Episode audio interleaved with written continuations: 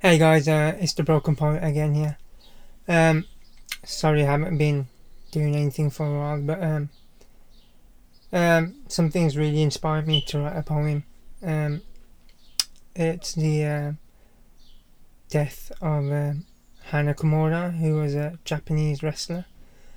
Um, sh- um, there's a lot of people who I know who've uh, either tried to take their own lives or felt suicidal or have committed suicide, like my um, 18 year old cousin. So it's quite a um, sensitive subject for me, and I've also have had suicidal feelings myself. But um, yeah, um, I think it has affected the whole of pro wrestling and pro wrestling fans because when I read it, I couldn't believe it because I saw her make history in the Tokyo Dome, and she was only a 22 year old person. Um, and the reports coming out are saying it's due to cyberbullying, and it just made me think of um, words and how powerful words can be.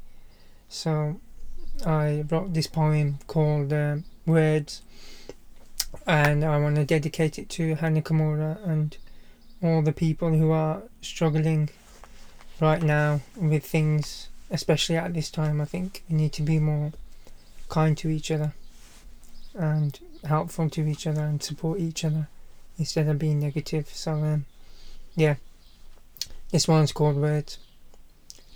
Words are powerful tools, so be careful what you say because you never know who they might affect.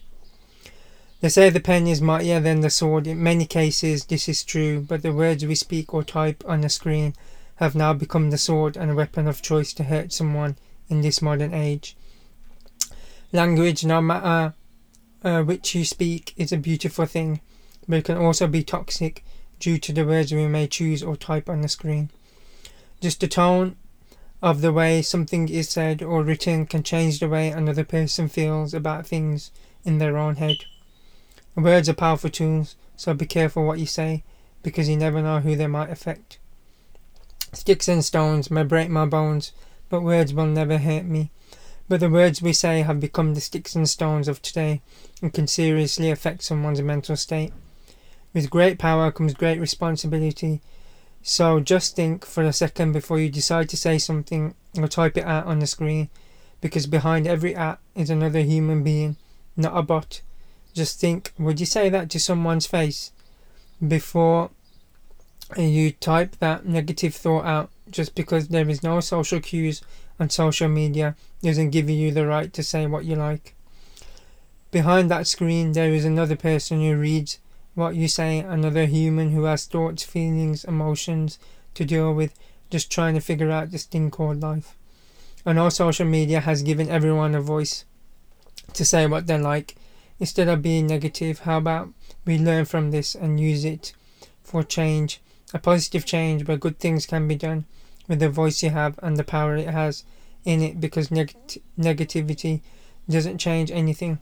So I hope we decide before we say or type anything negative again because no one should have to decide to take their own life due to things a person says online, no matter what there is someone who loves you no matter how lonely or distant you may feel. You are good enough, so don't let no one's words affect you and you do you because who knows, you can make history like Hana Kimura did. Um, rest in peace, Hana Kimura. I hope you have found peace. Um, like I said, it was very shocking to all of us, and um, I hope things and human beings do change after this, and the future of uh, our communication with each other completely changes, and you will never be forgotten, Hana and your legacy will live on. Uh, uh, hope and will be through a positive change. So, even though you're gone, you affected the wider world a lot more now. Uh, but I wish you never passed. But yeah, I think that's it from me and this poem. I hope you enjoyed it, and I hope you it gives you some food for thought about the next time you're on your keyboard and start typing away all the things you might say to somebody else in future. So thanks, Hana Kimura. Rest in peace.